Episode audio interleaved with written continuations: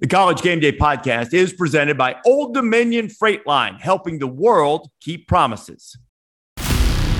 We got a real simple plan one me and one mission. Georgia has won the national championship.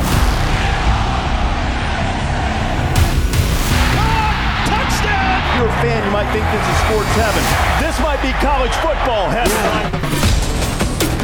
This is ESPN's College Game Day podcast. Now, alongside Pete Thamel, here's Rece Davis. Tennessee as LSU's ceiling. Maybe Clemson does have a chance, and where the tipping point for the bazaar might be this weekend. This is the College Game Day podcast for Wednesday, November 16th. Rece Davis and Pete Thamel here, and there are plenty of things to talk about with the latest release of the College Football Playoff Top 25, but I have to get to more pressing issues first. Today, November 16th, is one Victor Peter Thamel's birthday. Happy birthday, Pete. You have good sources, Rece. You have good sources. Um, I think we blame uh, Bill Hofheimer and, uh, and PR for blasting that out to the to, to the world this morning. It's definitely added to my uh, to my texts buzzing uh, today. So thank you. It's a good birthday. Wife and I are going out to a nice dinner tonight. Excited for uh, excited for that. And uh, yeah, it's always lo- it's always great to be loved, and certainly on your birthday, if you feel the love. So. Well, I, I, don't want to let uh, I don't want to let your adoring public know precisely where you're going to be, but can you give us some type of insight oh, yeah. into what kind of restaurant and all sure. of that? Because I yeah. look, I don't want you know I don't want to cause any any yeah. disturbance or anything. But um, yeah, we're we're going to Mastro's in the Seaport in Boston. That's a, nice. that's a, it's a haunt of ours. Uh, yes, it, for for whichever of you I have to buy steak for, this is a good. This is the kind of place you'd want me to pay for our uh, our bet. It's a uh, it's a good uh, it's a good old it's a good spot right on the water there in Boston. We got some uh, good folks at Mastro's that take good care of us. So uh, yeah, it'll be uh, it'll be a nice uh, nice night away, and uh, yeah, hopefully I'll be able to turn my phone off because nothing's going to happen. No no coaches will get hired, and uh, enjoy some nice fine quality meats. Okay, so um, what is what's the best birthday present you've ever received? Ever ever. Wow. Like go, going back to when you were a little kid, was there, you know, I love the movie A Christmas Story. I know that's different sure. from birthday, but the Daisy Red yeah. Ryder carbine action 200 shot range model air rifle with a compensating thing that tells time. You know, that was Ralphie's greatest gift ever. What is Pete Thamel's greatest gift gift ever? That's really tricky. Um, I don't have like a defining, you know, when I was like a little little kid, I loved Star Wars. So I bet I got mm-hmm. some like cool Star Wars stuff, um, like a Millennium Falcon. Um, but you get old and like, was it in my birthday's in November? So like, was it Christmas? Was it birthday? It tends to uh, it tends to blend together a little bit. Um, yeah, I might get back to you at the end of the pod on that. I don't have okay. I don't have a All good right. answer. I did get some nice. Uh, I got a nice hoodie that I'm wearing here today. Uh, nice, nice, uh, nice soft hoodie. So that I, was uh, that for my wife Kate. So that was good. I, I would I would like the record to reflect that is a great hoodie, by the way.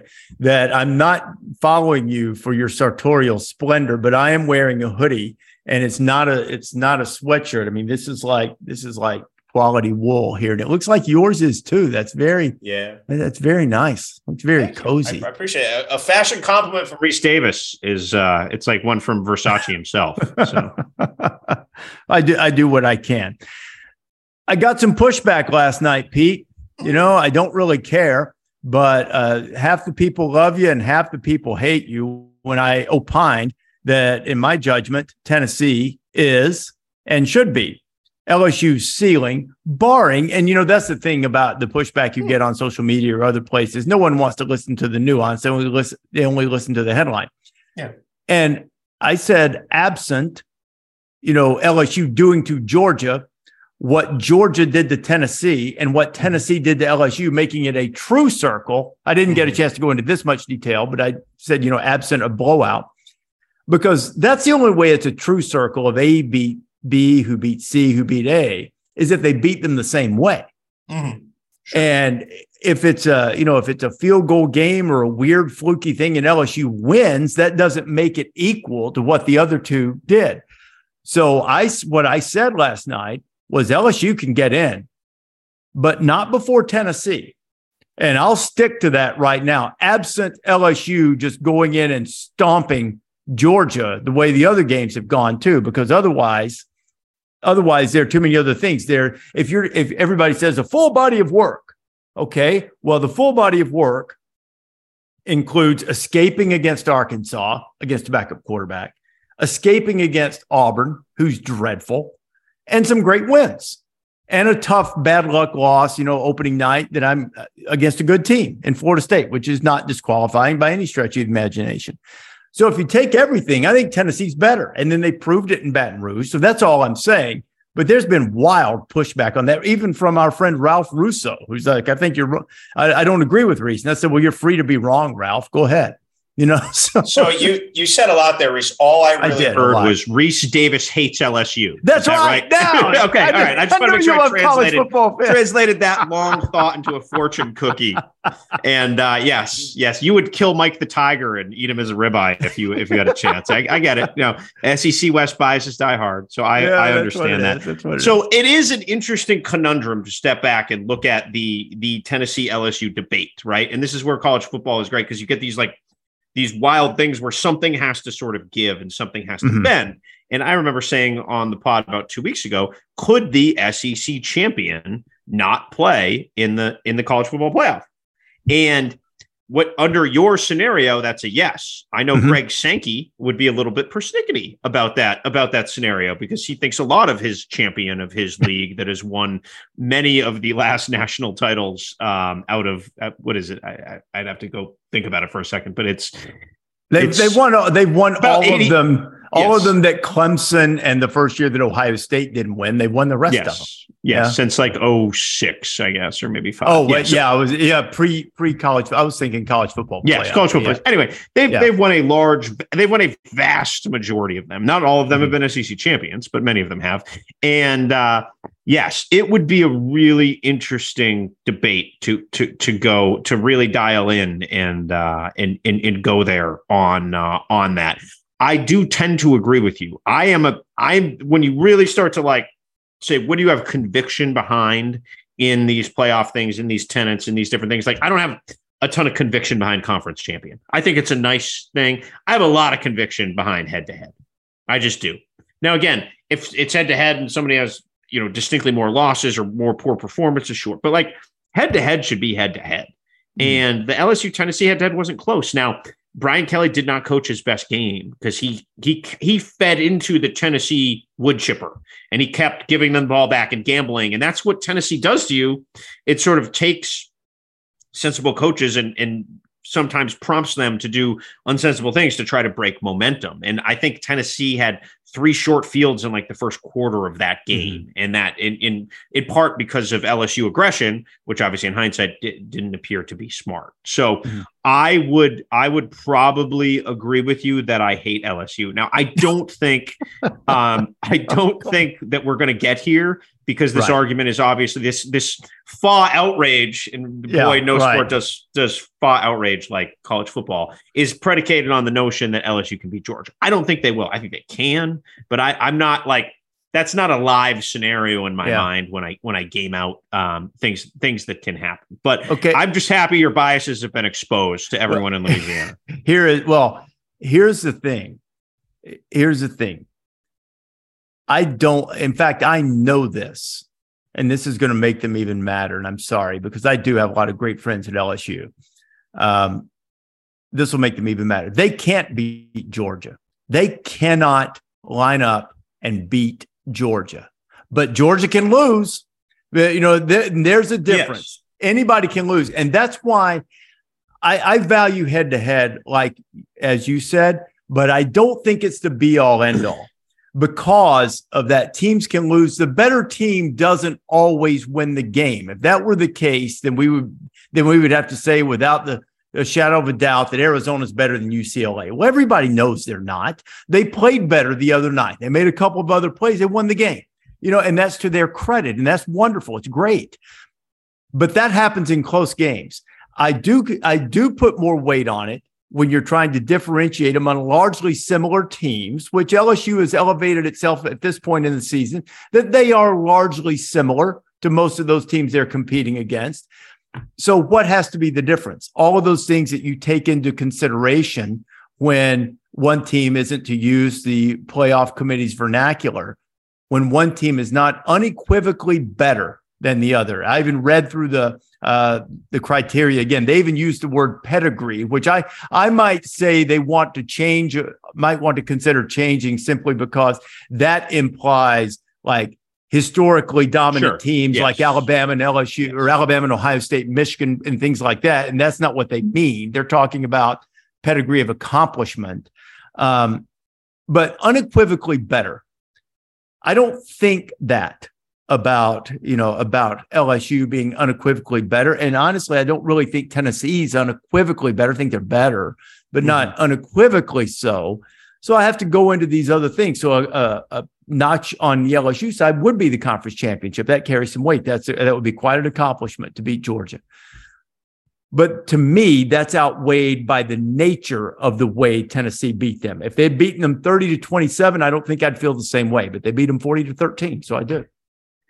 Uh, this brings up one of one of my old old jokes in this. Everyone always says, "Well, like if Ohio State Michigan goes down to a last second field goal, it's like the last second field goal thing. Why is it always a last second field goal? Why is it going to be a last second touchdown? Like I think that, that always that every time that scenario is presented, it's presented with the qualifier of uh, and what if it comes down to the last play and, and they win on a last second field goal or they lose on a last second field Yeah. goal? It's uh, it's just a funny, uh, it's just a funny like uh, hypothetical quirk that has Mhm. uh, that has developed in the in the in the conversations uh, around this. But I agree, Rece. I understand why you hate LSU. So I have a full, I have a full understanding. I'm glad, I'm glad you've been clear with the good constituents uh, in in Baton Rouge. And I'm, you know, the one thing I do know about the LSU fan base, they're very measured, they're very calm. I'm sure they're taking this really well. I mean, it's just if there's one, if, if they're just grounded in pragmatism, that's what I think about when I think about LSU fans. So They uh, always they lo- they loved me. pragmatism. they loved me when I was handing trophies to Coach O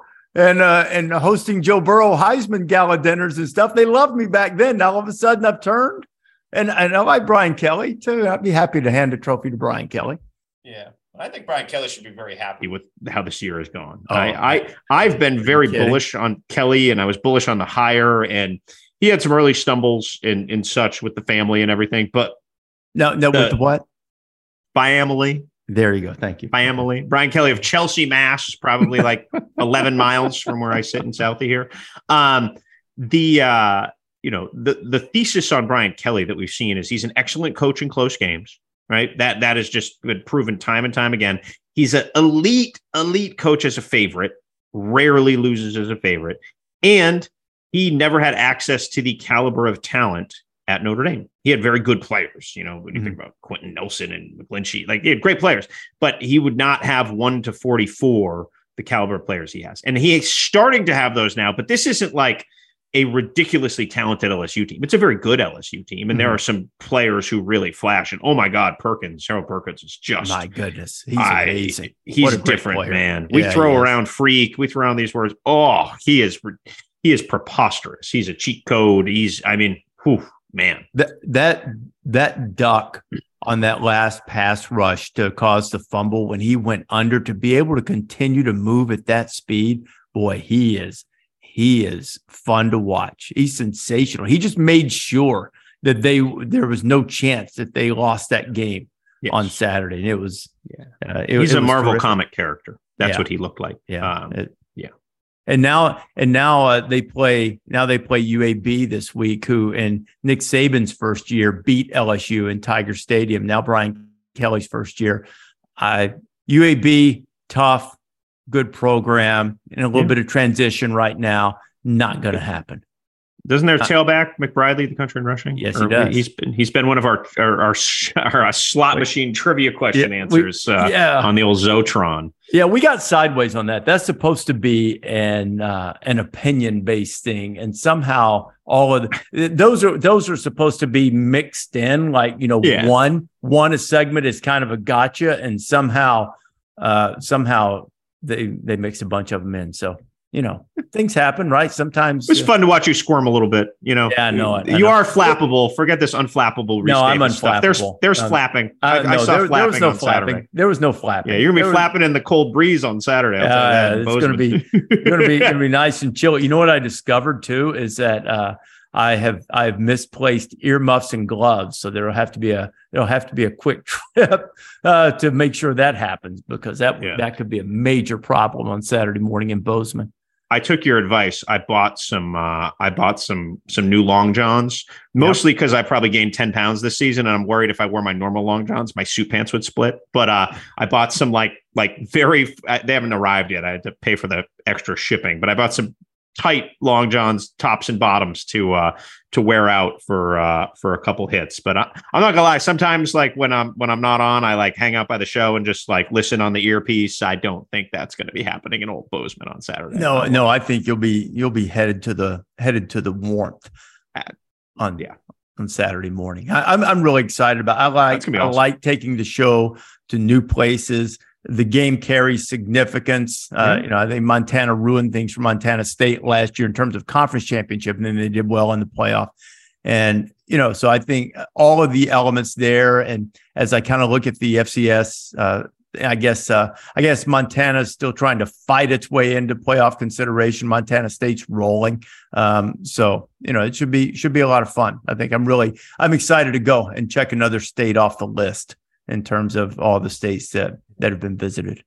I've been to Bozeman before. it was a while ago. Uh, a buddy of mine from college did his first uh, job in Cody, Wyoming. So a crew of us went there one summer and uh, visited Billings and Bozeman. It's one of the most beautiful places in the country. I mean, it's Yeah. just a, it is just absolutely, uh, absolutely stunning. Um, yeah, Is it ex- Cody, Wyoming, Mike Leach's hometown? It is Mike Leach's hometown. That's correct. That is uh, that is correct. Cody, Oh. Cody, Wyoming. So, All right. Um, yeah, I actually saw the Barenaked Ladies play in Bozeman, Montana, in like 2005 or four, or tell- something like that. Yeah. I tell you one thing. I'll tell you one thing you won't see in Bozeman this week is bare naked ladies. Nope, bare naked anything. Yeah, Bare- you, you see even see any bare skin other than maybe the, Yeah. the nose or the lips. you know, I think the the playoff committee must have done a pretty decent job last night because the the discussion was what you and I just talked about. Tennessee, LSU, and that assumes, as you rightly pointed out, that LSU finds a way to beat Georgia. And the other one was Pollack's dismay and disdain that Alabama was one spot ahead of Clemson. And well, they're probably going to play in the Orange Bowl anyway. Whoever decides to show up to play in that, you know, if in case either either side were to have opt outs. But I, you know, I was he was like uh, at one point he said he said Alabama just they're just not impressive. And I was like, fair enough. And Clemson is.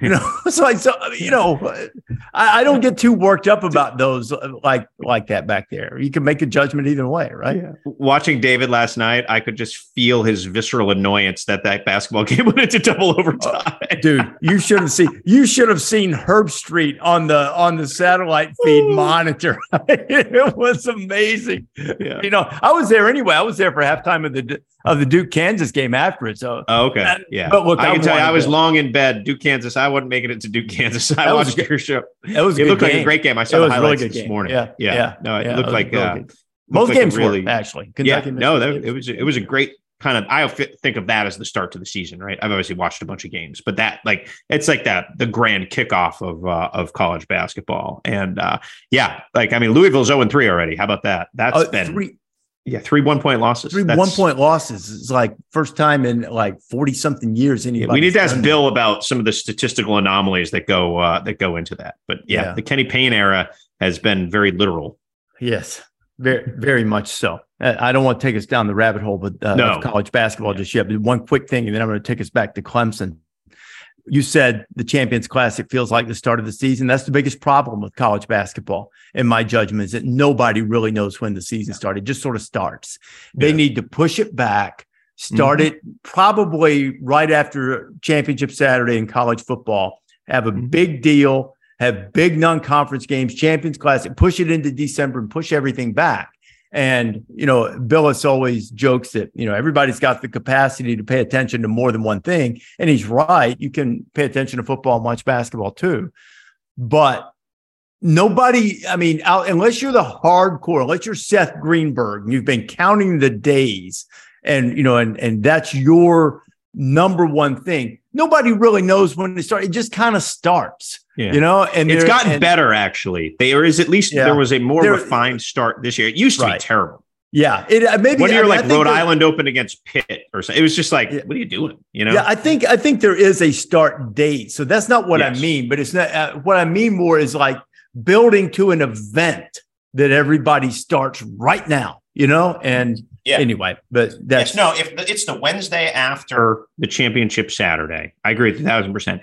And there great. are, Yeah. let's say there's like maybe that week, there's a Tuesday, Wednesday, Thursday, each of them the caliber of Duke, Kansas, and the caliber of Kentucky, Michigan State. And then you do a West Coast and you have Gonzaga play, UCLA, and Arizona play. You know who, whoever, Oregon or something. That's mm-hmm. a league game, but you know what I mean. Like, if- like Yeah, if you right. Arizona plays San Diego State, and you might be a league like- game. yeah, and you do it in uh, that's true too. um, and you do that in Vegas, and you do one in the Midwest, and then you have you know some tobacco. I don't know, like you. Yeah, can, man. You, great. you you don't have to be some like brilliant marketer. You don't need to be PT Barnum to figure that out. But the problem there is the Masters. CBS won't push it past the Masters, and CBS has college basketball postseason until like I think 2032 Yeah. on the single worst contract in television history right now. So Well, maybe Um, maybe the uh, maybe the SEC football contract for them. well, that's expiring. At least that's going up. That is. That's yeah, it's, it's going up. Yeah. We're, we're delighted about that in the future too. Yes. Um, okay, I won't. I, I'll save some of Yeah. this for basketball. How about Izzo's season, a few two other things. inbound plays, by the way, though? Like the full court one and the I mean, those were ah, I fell off my chair. It was. Phenomenal. That's How it's about- good to have Izzo back. Look at How about that? And too with with Tom, uh, my researcher in basketball is Gil Bransford, who's brilliant, and he's also a Michigan State guy. So last night he tells me that prior to that game, that, that last night, I'll say it this way: last night was the first time as an unranked team, and it's fair to say Michigan State's not unranked very often, but as an unranked team that Izzo had ever beaten a top five opponent. He'd been 0 and 7. So at this stage in his career, Hall of Fame, national championship, myriad Final Fours, still found a first last Yeah, night in that cool. in that victory. It was that was good. Before we move on, there's one quick thing I want to mention. The NBA is off and running. Get your basketball fix with the Low Post. Zach Lowe is talking basketball with the smartest people in the business. Now, twice a week, follow the Low Post wherever you're listening to this podcast.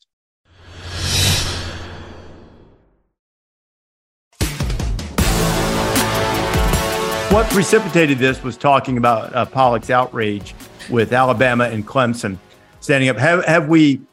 I don't think we've written off Clemson too soon because the level of chaos, in my judgment, based on where they have them right now and the opportunities they have left to really impress you, it's hard to fathom them getting into the playoff. But have we been premature in that and in declaring them finished for this season and making the playoff?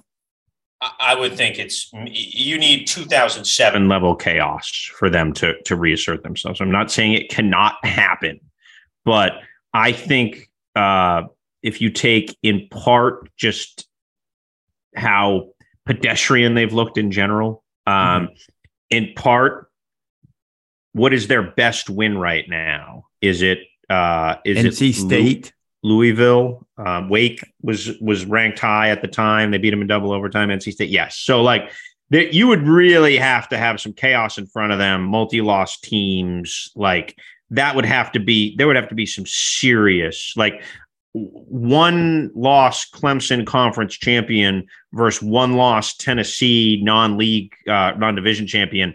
I don't think is much of a debate. I Yeah, I think it's don't either. Tennessee just because Yeah. of the caliber of wins. Tennessee would have two stand on the table better wins than uh, than than Clemson has had, and that's assuming they beat North Carolina, which I think they will do. And again, North Carolina, all credit to your man crush Drake Maye. And I was actually talking to some scouts today for a story next week, and boy, is that Drake Maye buzz like go. Am I am I wrong? Do the no, scouts your man crush I'm is wrong? accurate. You are Okay, crushed good, on the right good. man, Rece Davis. Good, You are crushed on the right man. You like him as much as you hate LSU, and uh, that is that is. I is really- yes. I really shouldn't have told you the story because now you're going to think. now you're going to think I'm going to be getting a call from my friend Scott Woodward down there and saying, "Hey, why are you crushing us?" You know, you ought to be happy anyway. So anyway, Yeah, if I'm Scott He- Woodward, I think I'm. I, I, it, I mean, look, he hired Jimbo Fisher and he hired Brad Kelly. So, which, uh, which, which one would you rather be managing right now? and, Um, and uh, yeah, and and Chris Petersen uh, and Oh, yeah. Sark. Right? I Yeah. mean, he's Scott's got a long history of bringing in the, bringing in the Yeah. big guns and uh, in He his hired Buzz Williams position. at uh, Yep, sure did. you know Kim Mulkey at, at LSU. I mean, Yes. pulling her away from Baylor. Uh, you know, Yes. No, there's uh, also there's hired there. my my son's going to enjoy this. He also hired an assistant baseball coach at LSU this year, or they did. Um, that is a rising star. And for those Who's of you who that? follow college, Josh Jordan is his name. Okay. He was a, he was at Duke, one of the great recruiters, one of the great guys in in coaching. He he won't be an assistant coach long. You're welcome, Josh. We've touched all the bases here. We've gone from Tom Izzo's inbound plays to restating Isn't that what a great LSU to- is? Hey, I'm all ones? for rising coaches, man. That's my world. Like you're I know speaking my love language when you talk about that. Now I don't know anything about college baseball, but if there's some like hot hitting coach that we want to talk about, I'm I'm not gonna I'm not gonna shoot that down. That's my that's that yeah, that's right in my wheelhouse. Dude, let me tell you this about him. He is an outfield defense savant. The people who think you're just putting people out there that run fast to go get the ball, and I mean that's part of it for sure. But this dude, he he anyway, he I would say that if he were a football coach, he would probably be an elite secondary coach because of communication and coverage and and things like that. He would probably be an elite secondary coach. So, right. what, what where does the chaos lie this weekend? I, I've kind of scrolled down through the games. I mean, I think the obvious one prior to last Saturday night would have been TCU's trip to Baylor, but the way Kansas State cut them into little pieces. Yeah. I mean, you don't get the same team every week, and you know TCU's bound to have a little bit of a challenge to regain that uh, emotional edge that they had in Austin Saturday night. And Baylor's probably a little embarrassed. So you think, you know, they're going to be kind of last stand against the wall. But it- it's really hard to find that thing that's going to turn it upside down on Saturday that that is obvious. But of course, that by Yeah. definition is why Sure. why you don't always see it, right? Let's first of all give Kansas State credit for some of like the most random authoritative beatdowns of the year. Like in games that they weren't like 21 point favorites in, they just absolutely curb stomped some teams. So they did it to Missouri earlier in the year, right? Of course, then they Mhm. went out and uh, laid an egg against Tulane, who we've learned is is, is pretty good. It's good. And then they they beat Oklahoma State 48 to nothing. Um, on the heels of barely beating Iowa State, on the heels of losing to TCU, they just out of nowhere just completely skunked Oklahoma State, which had a bunch of injuries and everything. But I don't care; like that's a good program, and th- you nobody beats them by a fifty burger. And then they came back and just swallowed Baylor whole two weeks later. So at the none of those games going in would I have had any inclination that they would have won by five touchdowns. Right now, certainly Kansas State's great. You were bullish on them going into the year. I'm I'm a big fan of their DNA and you know their defense with Joe Klanderman and Collin Klein as first year play caller has done a great job. Both quarterbacks have played really well. Deuce, like I like K State, but they've come from the top rope a few times when nobody Mhm. thought they were in the ring. It, it's been a weird like that's just been one of the weirder quirks of the season that they've been able to just really deliver some astounding performances. So to get back to your go ahead. No, I was going to say, and they're right on the cusp of making it. And they, you know, absent Tulane, they really haven't had the bad performance. But Mhm. you know, going going to West Virginia, I mean that that could be a little tricky Saturday, right?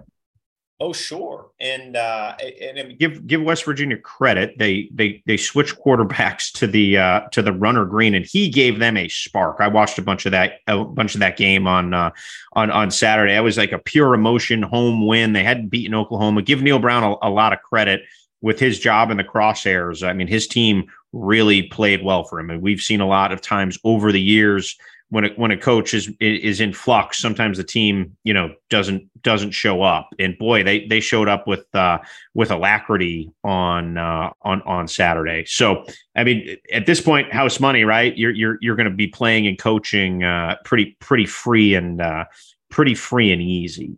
So if we're looking for chaos on Saturday slate, you know, I don't I don't sense a lot of it. There's some good games, like the two Pac-12 Mhm. games that are that are high end. Neither, you know, neither quarter upset. USC's favored by two and a half. Ducks are favored by a field goal. Um, I would think Utah has a pretty good chance to uh, to to win. Um, yeah, I, I, I just I don't think this Maryland team right now can really Mm, they they mm-mm. the, the air's out of the balloon there a little bit the, Yeah, the way they performed the last uh, the last couple weeks. I don't see them. You know, people have brought up the the you know the Ohio State time they had to beat them in overtime uh, Mm-hmm. when Urban was still there. I I don't I don't see that happening. Um, yeah, I think West Virginia, you know, at home. It, you know that's only a seven and a half point spread. I think that's uh, that's good. I, I'll, let me throw this out there. I think Illinois stylistically matches up well with Michigan. That's fair. And Uh, and yeah. Michigan is not a team that's like now they have beaten teams soundly, but it's sort of like a slow meat grinder like process. They're not going to be up 28 nothing at the end of the first quarter. And so, and look, they beat you because their defense is elite. Their special teams, especially at Michigan, have been elite. Um, but but I do think that on a when I'm imagining it's going to be a cold, blustery day in Ann Arbor, I think Illinois could, you know, if that's 10-7 in the third, nobody's I'm not going to flinch. Well, I can tell you on the picks pod on Friday, I mean, that number is 18 and a half. And I, I'm one of the people, I, I think Michigan's really good. Mm-hmm. I know that their resume may not indicate such, but watching them play, I think that's a really solid, physical, tough, great running game. Heisman Trophy candidate running back, Blake Corum. I think they're really good. And it's not that I think Illinois defense is, you know, just impenetrable, but they are third in the nation scoring defense. Michigan's number one. I am definitely taking the 18 and a half. I mean, for sure, I'm taking the 18 and a half. Now, I think, I don't think, I don't think it's going to be a nail biter, a white knuckler at the end, but I mean, three touchdowns with the defense and the style like that and the limited possessions of both teams. I, you know, I mean, yeah, oh, that probably means Michigan's going to win 49 to 7, but uh but I'm not with with defenses like that and the weather you mentioned and the fact that, you know, Illinois has been pretty good against the spread um as a road underdog. I, I'll I'll take it, you know. I'll, I'll take them and see on Friday. And then other than that, I, I do think Baylor can give TCU a game. I mean, look, TCU's offense really struggled against a pretty mediocre Texas defense. Um, Texas defense has, you know, has not exactly been gangbusters this year. So again, I don't want to be like skeptical of TCU because they've certainly proven their worthiness for where they belong in the playoff chase, and they've been they've consistently won. It's it's been a great story there. Um, I think their defense could really, you know, give Baylor's offense some fits, and Baylor's offense has been a little bit sporadic this year. But yeah, that that that should be a close. It's college football. Like these these games are designed when you're when you're highly ranked and you uh you know and you go on the road. I mean, TCU is only two and a half point favorite, which is better than being a touchdown underdog like last week. So yeah, no, yeah, that was that was pretty easy money too. Uh, I think nobody's paying nobody's paying attention to Stanford and Cal. Would you? Uh, we're talking about the two big Pac-12 games, so you know we're running a clip from the um, what is the the ESPNU I think documentary the Mhm. about the play in 1982 40 year anniversary of the bands on the field game. So as you as you know, Pete, I'm you know really close friends with Rod Gilmore, who our terrific analyst who played for Stanford and, guy, played played in that game, played in that game, and in fact, Oh, wow. um, so I called and had a conversation with him this week. I said I need some anecdotes, you know, things that haven't really been heard to use as a lead, and I apologized to him in advance. I said I know, you know. eh, I've brought this up to you before. There are things that I don't tease my guys about. That, that's the one I don't tease Rod about that. I don't tease, you know, Bilas about, um, you know, about the 86 championship game. Not going to, you know, not going to tease, uh, you know, Kirk or Desmond or something or David. Uh, I've stopped teasing David about the forward lateral play, you know, the Florida game, you know, all those things that I think are kind of, you know, those guys are such great players that you you know you can have some fun and jab, but there are things that that are you know a little, little close to home. And I know that one is with Rod, but you know we've we've been such good friends for a long time. I said, hey man, I just I need a couple stories. He was very gracious. He told me one, well, a couple. One uh, that he shared in all humility was that he basically got the ball back for Elway. There was a third and two play. And he said that he looked over at Joe Kapp, who was the Cal coach at that time. And he said Kapp was sitting there with his arms crossed and he's looking at Rod and he's nodding his head. You know, Rod's not the biggest guy in the world. He's you know, strong, but he's not a big guy. Cal, I've forgotten who the running back was, but he had a big running back. And so Rod said to his safety, Rob was a corner, he said, I'm not playing coverage. I'm going.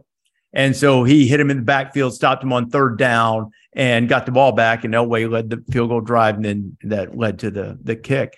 But the other one he he told us that there was a panel for the movie and the and the book that was out, just happened recently, last couple of nights. And um, one of the officials that was in the game and, and the one who almost blew the play dead was asked at this panel, was he down?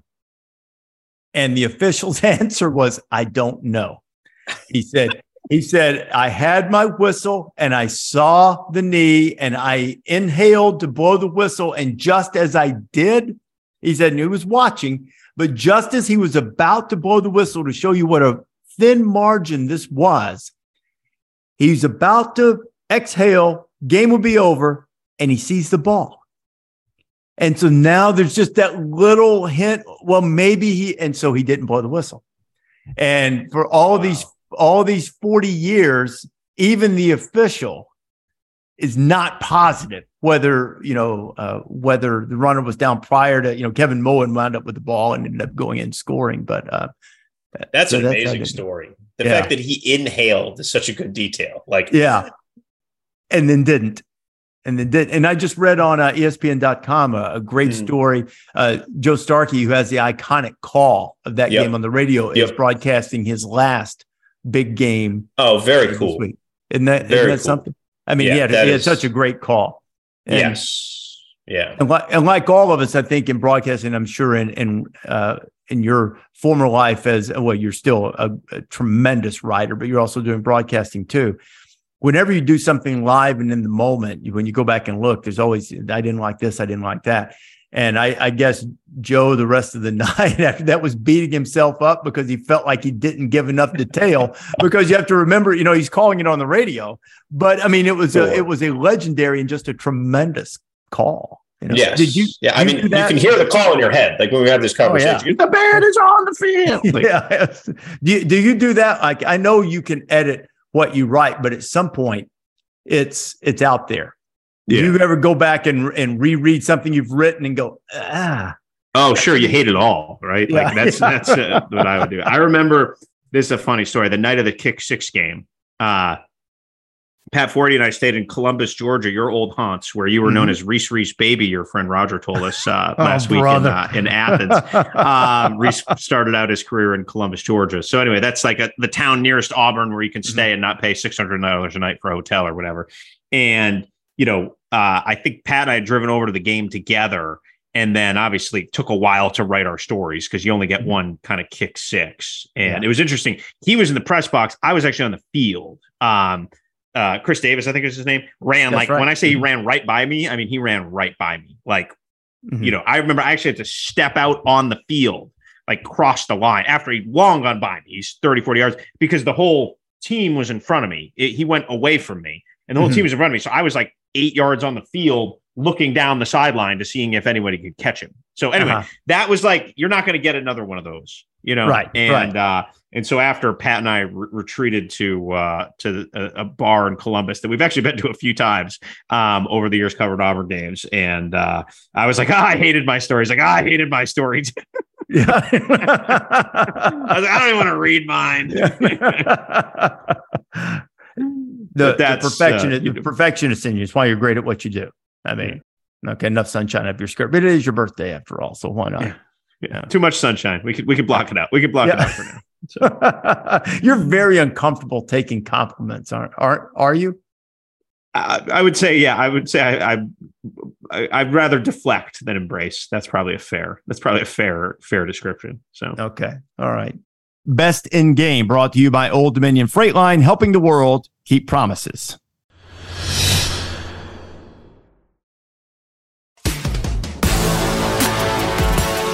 All right, so we talked about Clemson. What about North Carolina? Too many holes on defense. Like if they if they run the table the rest of the way, if they were to say have um, and I don't, you know what? He's worthy of consideration. I, I just have a hard time quite getting there that Drake Maye's going to win the Heisman Trophy this year, but you've got a legitimate Heisman Trophy candidate quarterback. Yeah, You go through, you win the. ACC championship game. You're a one-loss conference champion, uh, albeit in the the weakest Power Five conference. I think most would agree, except the most uh, most staunch of ACC fans. Any Uh, any does North Carolina get the same level of consideration that Clemson might get if they are in that situation? I think they probably get about the same. because I don't think their resumes are like drastically different, included right down to the loss, right? Mhm. Right? Yeah. Um, it's gonna be it's the same uh, it's it's the same loss. One's road, one's home. But um, so you know, I've been fairly critical of Gene Chizik on this uh, on this podcast because their defense gave up 61 to App State. I remember watching that uh, FAMU game uh, at opening weekend, and and they Mhm. moved the ball on them. Willie Simmons and those guys moved the ball on pretty pretty well. Georgia State scored 28. Now they have gotten better on defense, meaning like they didn't give up 61 to a mediocre Sun Belt team. And Mhm. that's really what App State has turned out to be. Uh, they're, I think they're five and five and two and four in the league. Um, so, but they they've gone from getting gashed on defense to being like good enough on defense. Um, again, I'm not uh, I'm not saying that that that you know they're they're they're making teach tape down there at UNC, but they've gone from really basic and flat to when you talk to people who play them now, at least like they they offer some blitzes and they offer a little bit more complications. They've had some injuries there, but I, I don't know, man. I, I don't know if a team that gave up 61 to App State can be. I just like there, there's nothing about their resume other than the wins, and there's plenty of wins, and Mhm. that's what you get paid to do. Um, that gets me excited. Um, yeah. Now, Orange I don't know. Orange Bowl is a really worthy accomplishment for both. yes, yes, Both exactly. either- whoever wins And- that game, Clemson or North Carolina. That's a Yes, that's a. I know it's not the standard at Clemson, nor should it be. I Yeah. understand that, and I don't. I don't begrudge them. I don't. I don't say for one second when you've accomplished what they have that they. Well, you should be Mhm. happy to go to the Orange Bowl. I don't mean that.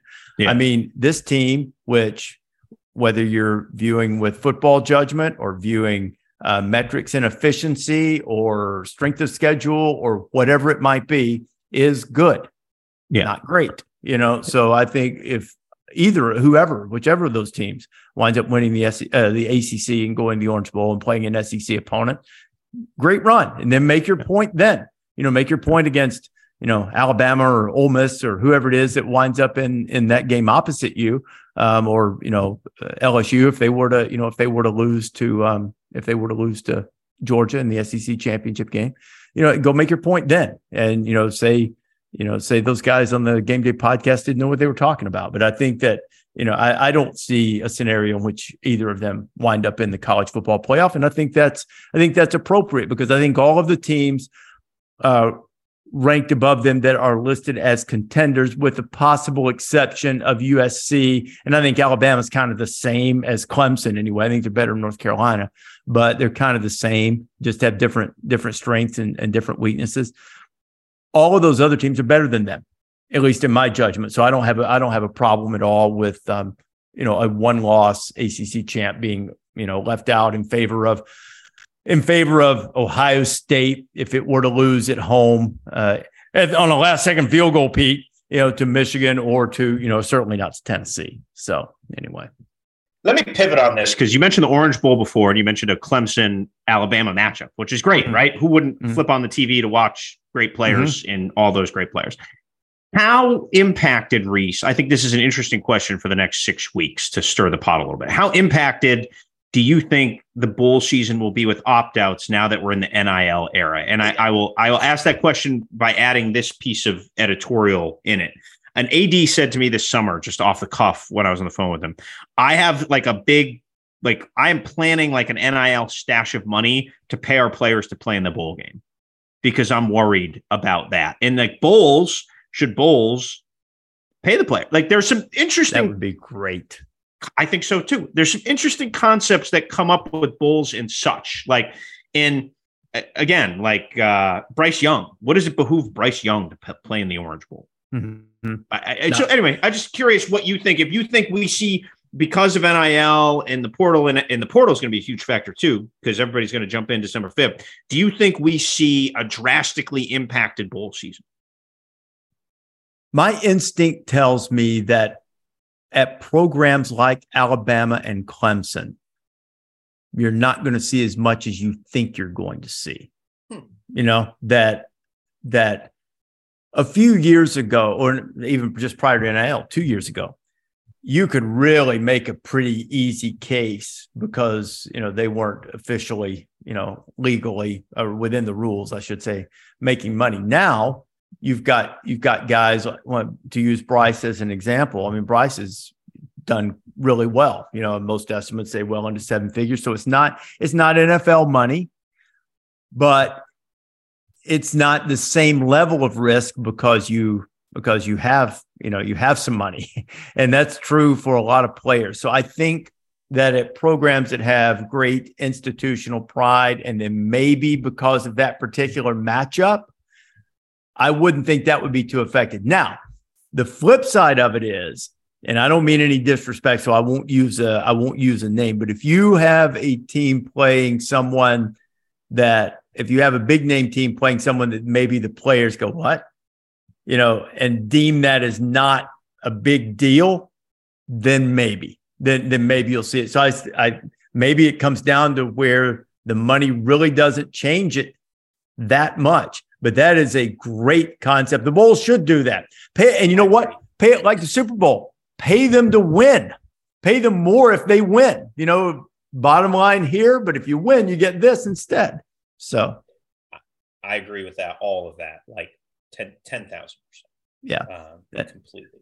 So. That that could be fun. I've got a, you know, one thing we we missed on Monday was uh was dumb loses more than smart wins.